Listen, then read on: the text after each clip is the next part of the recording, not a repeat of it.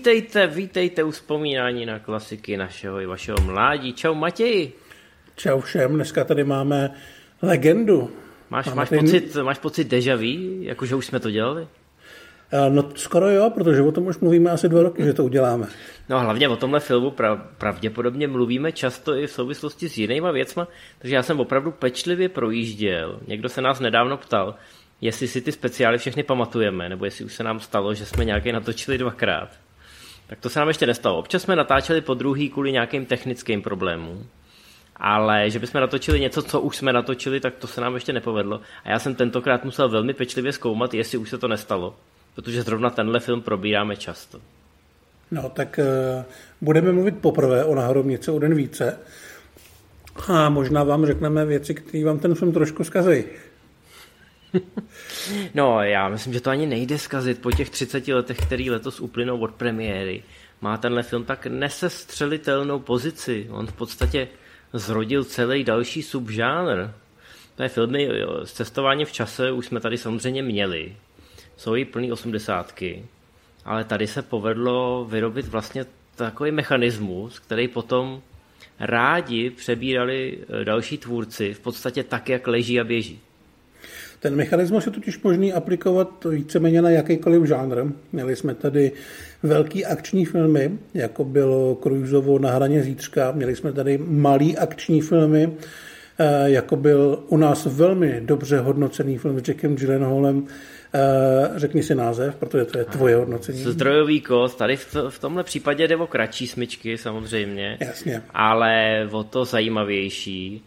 Já já se musím přiznat, já mám pro tenhle ten mechanismus slavost. A ty to víš, i kvůli hororovýmu všechno nejhorší, který já mám moc rád a dokonce mám rád i to pokračování. Ty to považuješ za tak jako mech, v originále je to Happy Dead Day.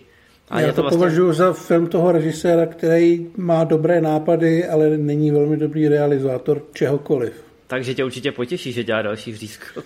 Právě, no, trošku se toho bojím.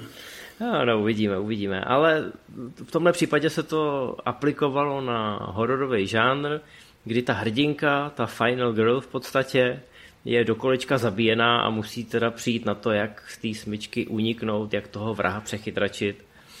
A mně to přišlo, mně to přišlo rostomilý. Tak Ten nápad aspoň... je, je skvělý samozřejmě. Uh, a je vidět, že to vlastně fakt funguje všude. Nedávno jsme viděli i Palm Springs, což je komedie, romantická komedie, takže z toho všeho, co tady říkáme, by to mělo mít asi nejblíž k těm hromnicím. Já mám dokonce pocit, že tam na to nějak vyloženě odkazují, že tam o tom dokonce mluví, pokud se nepletu, už to je chvilku, co jsem to viděl, ale mám ten film moc rád. Andy Samberg se tady ocitne v časové smyčce, do který postupně stáhne další dva lidi a dost si to užívá na rozdíl od Billa Maryho a je to velmi chytrý a velmi dobře napsaný a zahraný.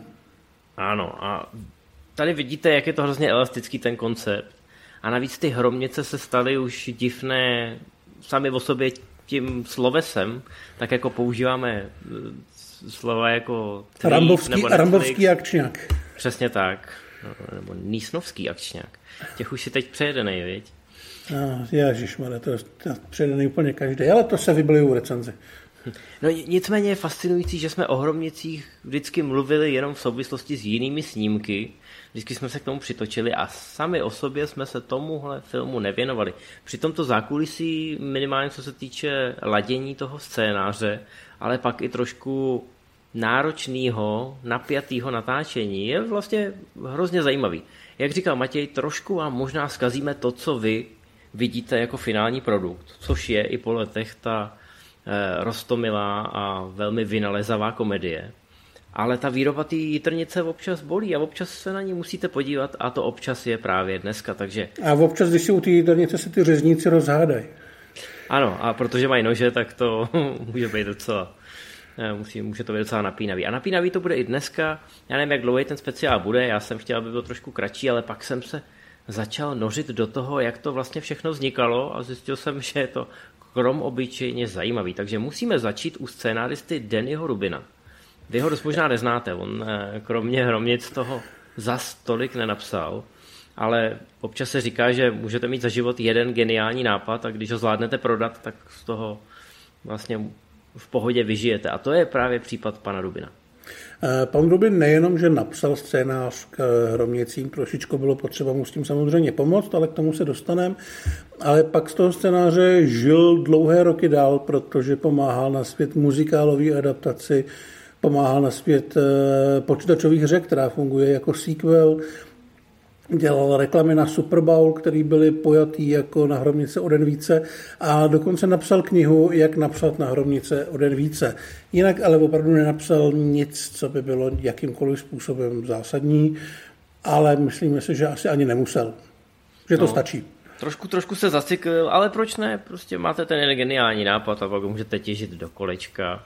A já se ani nedivím, že napsal tu knížku, protože těch filmů, který ten koncept vykradli, nebo se inspirovali tím, že použijou do komedie něco mysteriózního, eh, tak těch je opravdu hodně. A ne vždycky se to povedlo, takže možná, že některý ty lidi, někteří ty scénáristi, producenti, režiséři potřebovali trošku poradit, jak to dostat na správný koleje. Ale i tady v tom originále se to na ty správné koleje dostávalo poměrně dlouho.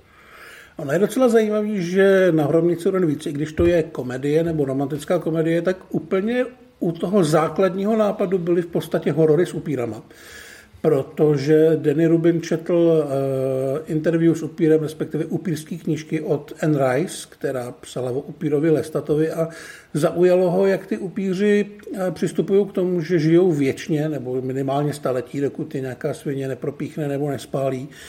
A že se musí začít strašlivě nudit, že ta věčnost není zas až taková výhra a že se uh, člověk, respektive upír, musí nějak zabavit, když podstatě všechno, co mohl, tak už vyzkoušel, když ví, že prakticky nemůže umřít. Takže e, žít celý staletí, že nebude vlastně nakonec asi ani žádný med a bude to docela utrpení. Takže z této myšlenky vzešel nápad napsat film, ze který, který se točí okolo sviště a byla Mario. ano. Eh, Danny Rubin ten scénář začal psát nejen proto, že se mu líbila ta knížka a ta myšlenka, ale jeho agent mu naznačil, po tom, co Rubin prodal jeden scénář, já, já jsem si to měl dohledat, jak se ten film jmenuje, v češtině, ale nedohledal jsem si to, nicméně jeden scénář prodal a úspěšně se zadaptoval, Matěj to teď najde. A jeho agent mu říkal, no tak teď bychom potřebovali něco srozumitelného, svižného, co se dá vysvětlit na té zkusce s těma agentama během dvou minut a díky tomu bychom tě mohli odpíchnout k nějaký další kariéře.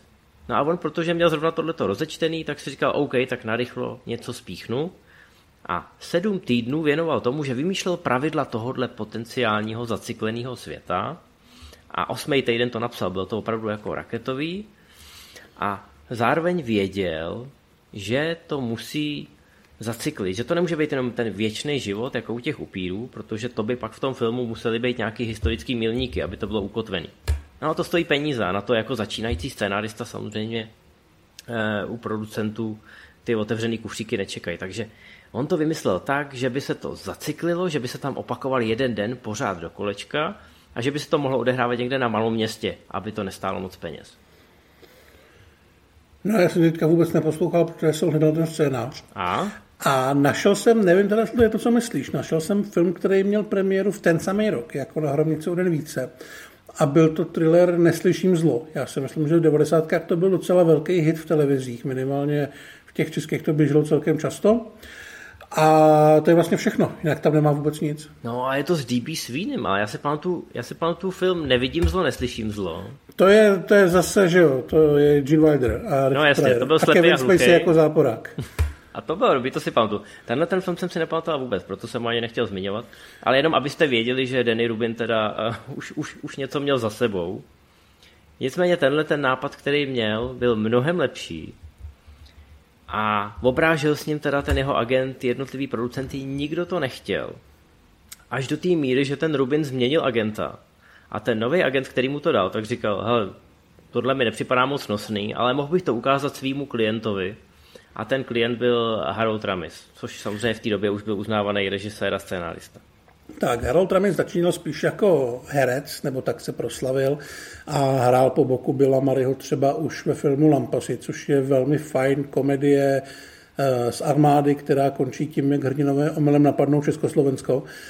A v uh, obrněném obytňáku. Tak a s Marem byli kámoši, kolegové, dělali spolu Krotitele duchů jedničku i dvojku. Remis později natočil, protože se začal věnovat víc té režii než tomu hraní, tak natočil Přeber si to jedničku a dvojku. Byl to vlastně v 80. a 90. letech velmi činej komediální tvůrce a byl už docela velká hvězda, protože tady mluvíme o začátku 90. kdy ten fenomén krotitelů duchů eh, ještě pořád fungoval úplně na maximum. Takže když se mu něco líbilo, tak asi nebyl takový problém to dostat do výroby. A tohle se mu líbilo. Hmm, no, líbilo se mu to, ale připadal mu ten Rubinův scénář, ten nástřel trochu takový temnej. To přece jenom bylo trošku existenciální a ten, ten Rubinův hrdina, který uvízne v tom malém městečku, už tenkrát tam byly ty hromnice, protože Rubin si vybral nějaký trošku obskurní, ale pořád ještě relativně známý svátek, který se slaví 2. února městečku Punxsutawney, kde mají malýho sviště a ten svišť žije v takovém vykotlaném stromě a jednou ročně tam přijde starosta, zaklepe na ten pařez, z toho pařezu vykoukne ten svišť, chvilku si povídají a ten svišť buď vidí svůj stín, nebo ho nevidí a podle toho se rozhodne, jestli dalších šest týdnů bude zima, nebo už konečně přijde to jaro hrozně hloupá tradice, která je ale samozřejmě stará 130 let a protože Amerika je mladá, tak potřebuje jakýkoliv bizarní tradice, aby nějak legitimizovala tu svoji eh, historickou úlohu. To znamená, že eh, to tam fakt slaví, funguje to a jezdí zatím lidi ze širokého okolí. No a on si teda vybral to, že ten náš hrdina Phil Connors, takový trošku arrogantní moderátor, reportér, tak přijede do tohle městečka, aby tuhle tu událost pokryl a zaciklí se tam z nějakého důvodu tajemného a prožije tam hrozně moc let, odsouzen k tomu, aby opakoval ten jeden, ten samý den, znova a znova a znova a znova. No a Aramisovi se to líbilo, ale samozřejmě, protože Rubin říká, že v té předloze, v tom úplně prvním scénáři, tam opravdu ten jeho hrdina prožije celý život, to znamená 70 až 80 let. Je to tam ilustrovaný na tom, že každý den si přečte knížku jedné knížky. Stránku jedné knížky. Stránku jedné knížky a skončí až ve chvíli, kdy vlastně přečte celou místní knihovnu, to znamená stovky knih. A tím je jakoby ilustrováno, není to tam přímo řečený, že to opravdu je, jsou dekády tak si dovedete představit, že mu to trošku leze na mozek, párkrát zkusí ten život ukončit, než zjistí, že tudy, tudy cesta nevede pak tam samozřejmě je trošku za sexuálního predátora, protože se vždycky u těch ženských zjistí, jak se jmenují, kam chodili do školy a pak to na ně vybalí a ty ženský si říkají, a tohle si nepamatuju, ale je docela fajn a dělá teď reportéra v Chicagu, tak, eh, tak se s ním vyspím. Takže jsou tam tyhle ty věci, je to trošku prostě, ten hrdina je tam ještě větší arrogant a, a, a floutek a to chtěl Ramis trošku obrousit ve prospěch té komedie, protože přece jenom přicházel z těch komediálních kořenů a věděl, že díky tomu se ten film s nás prodá divákům.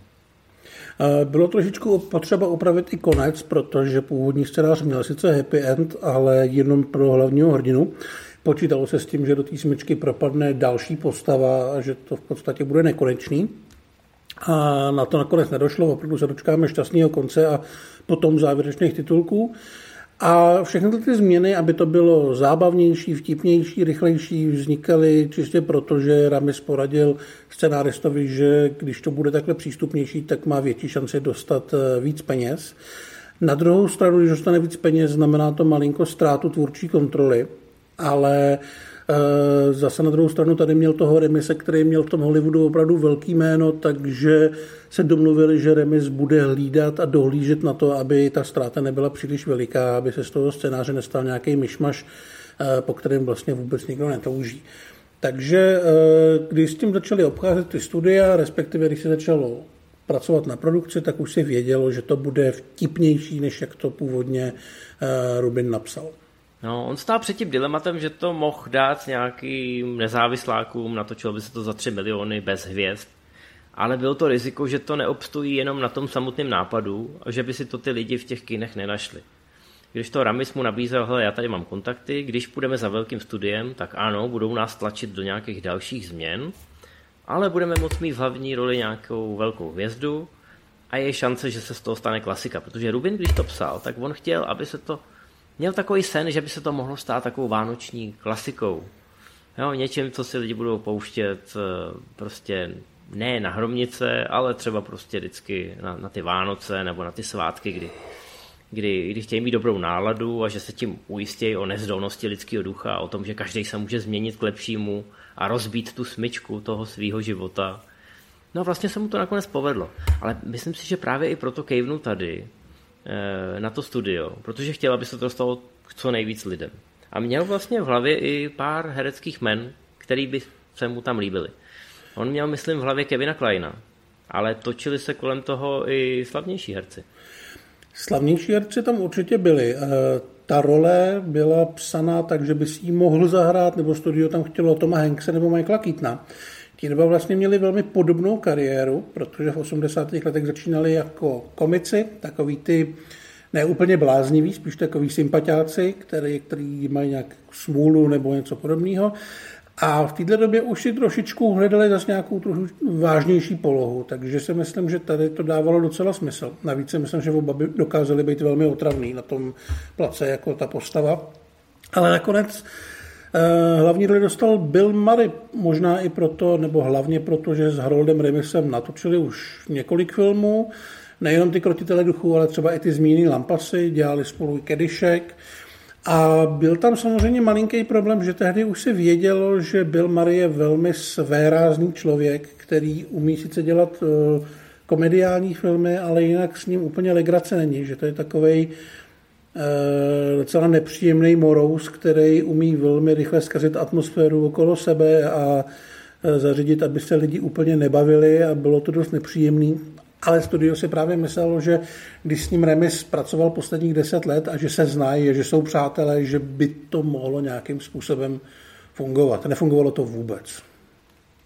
No a ještě před natáčením došlo přesně na to, co sliboval Ramis, že studio, než to vůbec odkleplo, tak říkalo, hele, v tom scénáři chybí, proč se to vlastně všechno děje co je tím, co je tou prapůvodní jiskrou, která spustí tu smyčku. My to chceme vědět, divák to chce vědět, náš šéf to chce vědět. Pokud tam tu scénu nepřipíšete, tak my to neodklepneme, protože to bude příliš kryptický.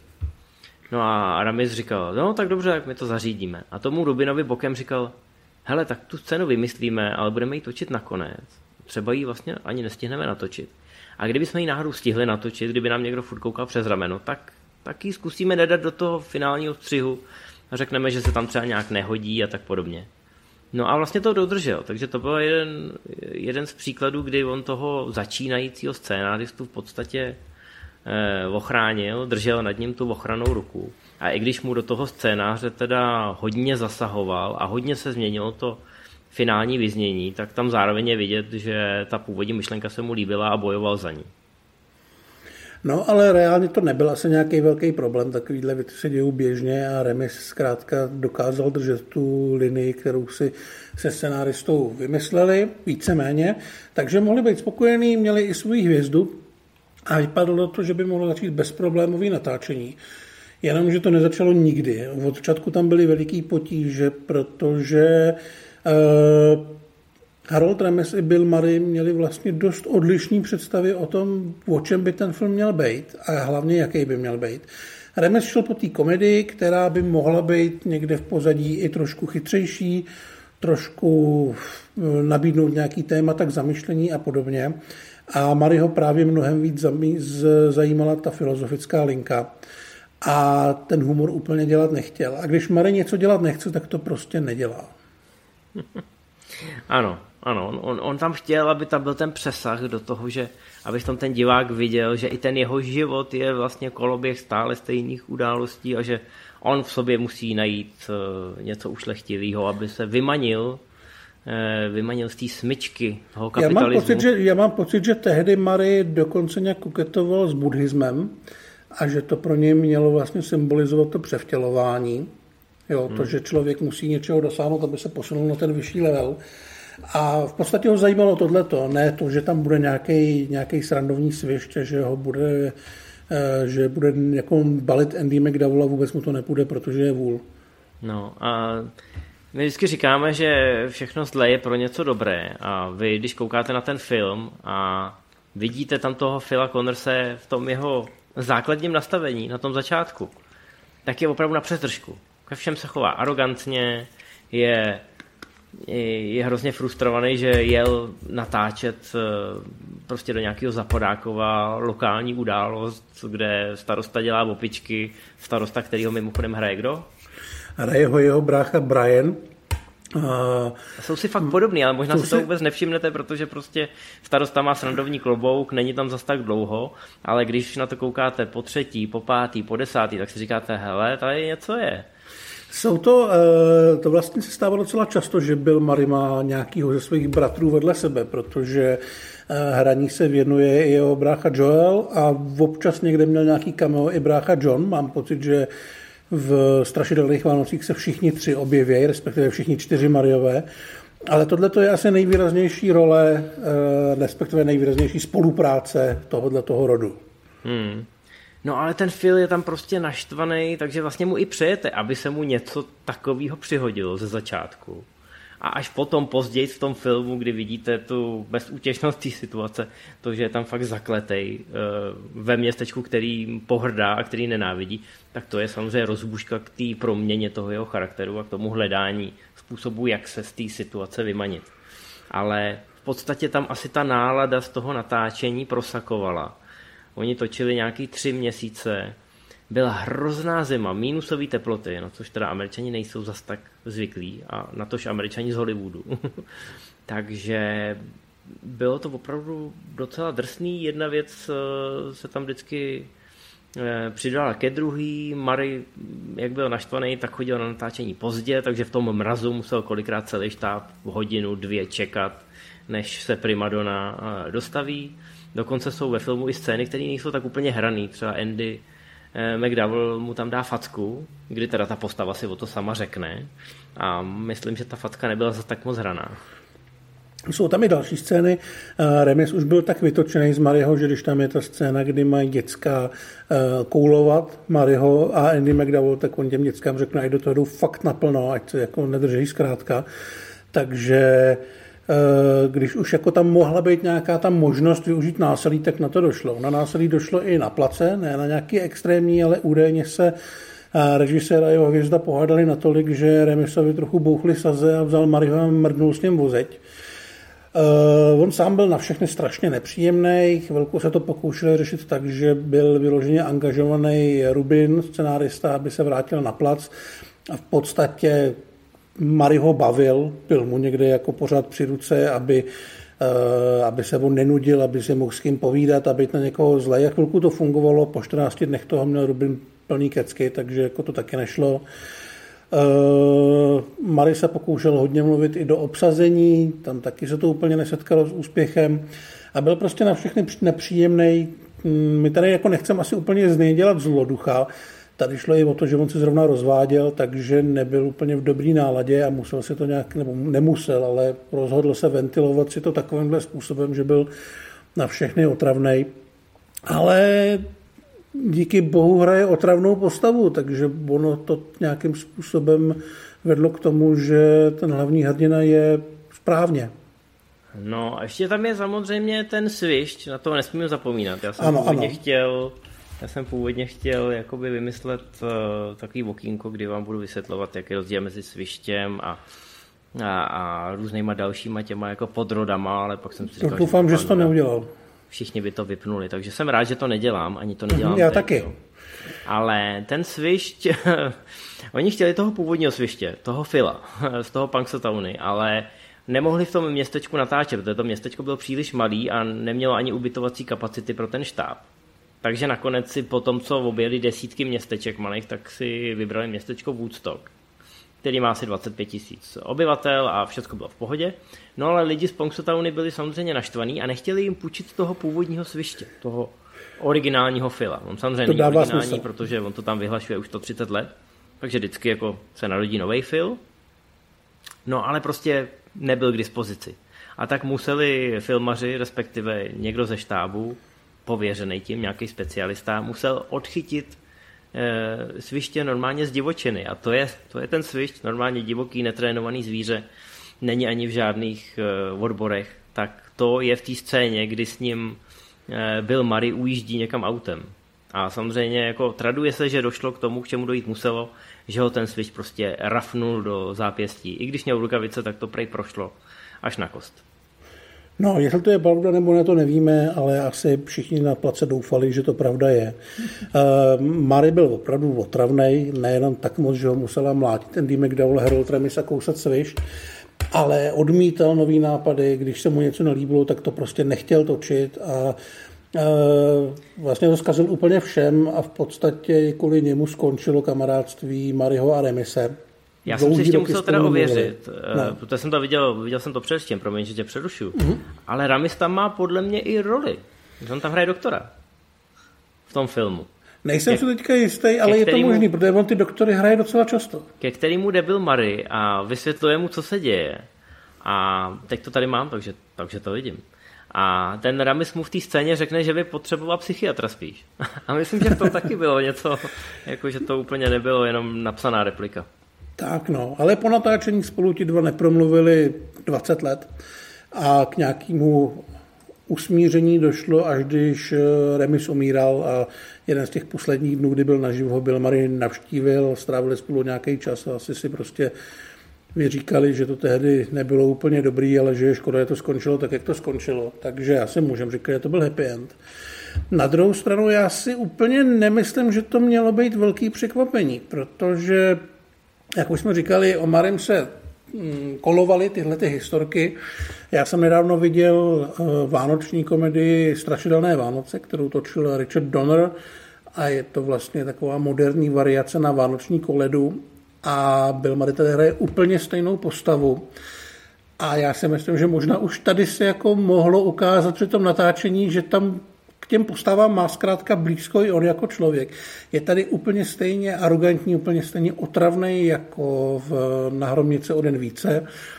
Ten film je vlastně s tím filmem, nebo oba ty filmy jsou, mají hodně společného, třeba i v tom, že tam má eh, hrozně jako sympatickou, až jako extrémně sympatickou, neuvěřitelně sympatickou hrdinku vedle sebe, která je tak strašně hodná, že působí skoro až komicky. Vedle toho jeho cenika tady hraje výborná Karen Allen z prvního Indyho. A taky tam musí dojít k nějakému napravení, který probíhá skrz nějaký fantasy prvky. Jednou tu máme teda časovou smyčku, pak tady máme nějaký ty duchy. A když se na to podíváte, opravdu to je úplně, nechci říct samozřejmě stejný, ale je to film z naprosto stejného těsta a je to docela překvapující, že se to vlastně, že vlastně tu e, na Hromnice o den více nikdo úplně neobvinuje z toho, že by tenhle ten film raboval ten vánoční, protože mm. já to mhm. tam vidím. Rozhodně mi to nevadí, nebo nemám s tím problém, ale čekal bych, že se objeví spoustu chytrých lidí s názorem, kteří budou mít pocit, že je nutný říct, že Bill Murray se opakuje. Ale tak no. on se možná opakuje, ale je dobrý. No, no ta náprava charakteru je co je, co je film, divadlo, literatura, literaturou, tak v podstatě tenhle ten motiv tam máme. Hmm. Ale v tomhle případě teda po premiéře ten film utržil slušný peníze, nestal se nějakým komerčním hitem, ale recenze byly fajn, spousta lidí ocenila nějaký ty přesahy a nakoplo to Marimu i Ramisovi kariéru. U Mariho to dokázalo spoustě lidí, že on zvládne nejen ty komediální kusy, ale že jako i trošku toho dramatu. U Ramise naopak si myslím, že inklinoval směrem k těm komediím v tom zbytku té kariéry ale objevil se jeden člověk, který nebyl úplně pochvalný a byl to tvůrce eh, krátkého snímku 1201, který byl v roce 1990 nominovaný na eh, Oscara eh, v kategorii krátkometrážních snímků. Tenkrát ty pravidla byly ještě takový, bych řekl, jako volnější, protože ten film měl, mám pocit, 20 nebo dokonce 30 minut, takže spíš byl středometrážní. A ten film je velmi, velmi podobný v tom, jak eh, pracuje s tou smyčkou. Ta smyčka je tam teda jenom hodinová, vždycky od 12 do 1 odpoledne, ale vlastně tam bylo hrozně moc eh, podobných prvků a ty tvůrci dokonce i na základě té nominace, a že to měl nějaký bas, eh, tak chystali celovečerní zpracování, který světe div se mělo mít premiéru v roce 93. No a najednou zjistili, že se připravují nějaký hromnice, které vypadají nečekaně podezřele podobně. No a tak eh, to nějak se svýma právníkama řešili, půl roku tam probíhaly nějaký zákulisní tahanice a nakonec, když viděli, že jsou tváří v tvář velkému studiu, a že to pravděpodobně prohrajou, protože oni jsou opravdu ještě no nameové, byla to jejich první nějaká produkce. Tak to vzdali. Ten film nakonec vzniknul, měl premiéru v roce 93, už myslím, že jenom jako televizní inscenace. Nikdo si ho nepamatuje, bohužel. Eh, byl teda, je, je tam mimochodem zajímavý, že to mělo podobný průběh jako ten Rubinův scénář a potom ta finální verze, která šla do kin jako na Hromnice o den více. Že v tom původním středometrážním filmu eh, to má poměrně temný konec, kdy ta smyčka eh, stále probíhá, ten člověk z nich zůstane uvězněný. A v celovečeráku, který už byl teda asi pro širší publikum, tak tam se povede najít způsob, jak z té smyčky uniknout. Samozřejmě, aby to bylo pro lidi, aby tam byl příslip té naděje. Nicméně měli byste vědět, že existuje takovýhle v úvozovkách dvojče, o kterém se ale málo, málo ví. Ty hromnice se staly tím etalonem, tím blueprintem, na který navazuje celá, celá řada filmařů a zároveň zůstávají nadčasový, protože se odehrávají ve městečku v Zapadákově, kde to před stolety vypadalo stejně a za sto let to pravděpodobně stejně bude vypadat. A tak na ten film můžeme koukat znova a znova a znova a pořád si ho užívat. Zároveň spousta lidí to nebere čistě jako komedii. Ten film se hodně řešil z nějakého náboženského, filozofického úhlu pohledu. Takže Mary mohl mít asi nakonec stejně radost, protože chtěl, aby se přesně tyhle ty věci v tom filmu objevily a nějakým způsobem tlačily do pobřadí. To se mu nepovedlo, ale je zkrátka spousta diváků, kteří se na to rádi podívají ne kvůli tomu, že by to mělo být humorný. Asi jsme nezmínili, což je škoda, že jsme nezmínili tu romantickou linku. Já si myslím, že to tam funguje výborně, protože Andy McDowell podle mě byla lepší než McRyan v té první půlce 90. na tyhle ty role, těchto těch strašně sympatických uh, ženských, do kterých se hrdinové zamilujou. A je tady tak sympaticky od rány. Nezmínili jsme, že tam má malinkou roli Michael Shannon, v době, kdy ještě mohl hrát kladáky a celkem sympatické mladé muže a ne člověka, který už se bojí, že vás umlátí krumpáčem. A mm, je to mnoha vrstevný, je to dobrý. No, ale máš pravdu s tou romantikou, že spoustě lidí se to prodává čistě jako komedie. Přes toho byla Maryho, ale ve skutečnosti, když si dáváte ten žebříček těch nejoblíbenějších nebo třeba i nejprogresivnějších romantických komedií, tak tohle by tam chybět nemělo i když vám to dost možná, vzhledem k tomu mixu žánrů a vlivu, nepřijde, eh, nepřijde na mysl.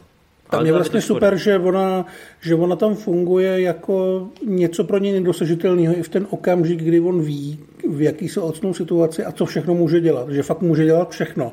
On tam o sobě v jednu chvíli mluví jako o Bohu, dokáže poznat každého člověka z toho městečka, zjistit jejich tajemství, zjistit jejich sny, co se jim povedlo, nepovedlo ale jediný, co fakt nedokáže, je zbalit to Andy McDowell, protože ona vždycky prokoukne, že to na ní nějakým způsobem hraje, nebo že jí kecá, nebo uh, že je to prostě pořád trošku hajzl a ten happy end dostane v okamžiku, kdy on se doopravdy stane tím nezištným člověkem, který se pokusí tu svoji moc, lomeno prokletí využít k tomu, aby mohl každému pomoct a být na každého hodnej a být upřímnej. Takže ta romantická linka tam opravdu vede k tomu správnému konci. Jenom přesně, jak si řekl, je tady toho tak moc, že na to člověk nemusí často koukat jako na romantický film. Konec konců ta romance tam začne až docela pozdě, protože on do té doby zjišťuje, co se kolem něj děje a pokouší se vyhnout eh, bývalýmu spolužákovi, který mu prodává pojistky. To je výborná postava, která taky odstartovala kariéru. Steven Tobolovský, ano. Stevena Tobolovskýho, který o tom hrozně rád mluví, má podcast a mám pocit, že ten podcast je jenom o tom a stejně každá jeho epizoda je zábavná a najdete v ní něco nového. Tady jeho podcast jako je buď filmu. o tomhle tom, anebo o filmu Glimmerman se Stevenem Segalem, kde ho rozstříleli na kusy a Segal se pak rozhodl, že to vlastně musí přežít. Nebo nějak v obráceně to bylo. No, no jasně. No, no eh, doporučujeme jeho podcast. Je spousta jako zákulisních historek podaná odzbrojujícím způsobem ale tenhle film je zkrátka otevřená kniha. Každý si v tom najde, co potřebuje, co se mu hodí. To naznačují i ty náboženské skupiny. Prostě ten Rubin říká, já jsem chtěl natočit vánoční klasiku, ale život je krásný a místo toho mi každý rok eh, píšou blahopřejné dopisy různí hinduisti, buddhisti, katolíci ze všech eh, koutů světa za to, jak jsem natočil vlastně krásný propagační video pro, pro jejich náboženství a pro jejich přístup k životu a pro to, jak mají lidi žít ten svůj. A takže... tak to je, to je hezký, jestliže je pojita toho filmu Nebuď kretem. Tak jako, ano. jestli si to takhle přežvíkají lidi přes náboženství, tak může být svět jedno hezký místo. Přesně tak. Tak je úplně jedno, jestli ten film uvidíte poprvé, nebo po pátý, nebo po dvacátý. Pokud si z něj vždycky odnesete, že nemáte být kreténi, tak je to vlastně skvělý zkaz pro kohokoliv na světě. Tak jo. To je pro dnešek všechno, dámy a pánové, tak eh, uvidíme se zase u něčeho dalšího. Napište nám do komentářů, kdy jste viděli Hromnice poprvé a kdy jste je viděli naposledy. Já si myslím, že takových lidí jako my dva, co to absolvují opakovaně, eh, bude asi hodně. Tak se mějte zdar. Ciao.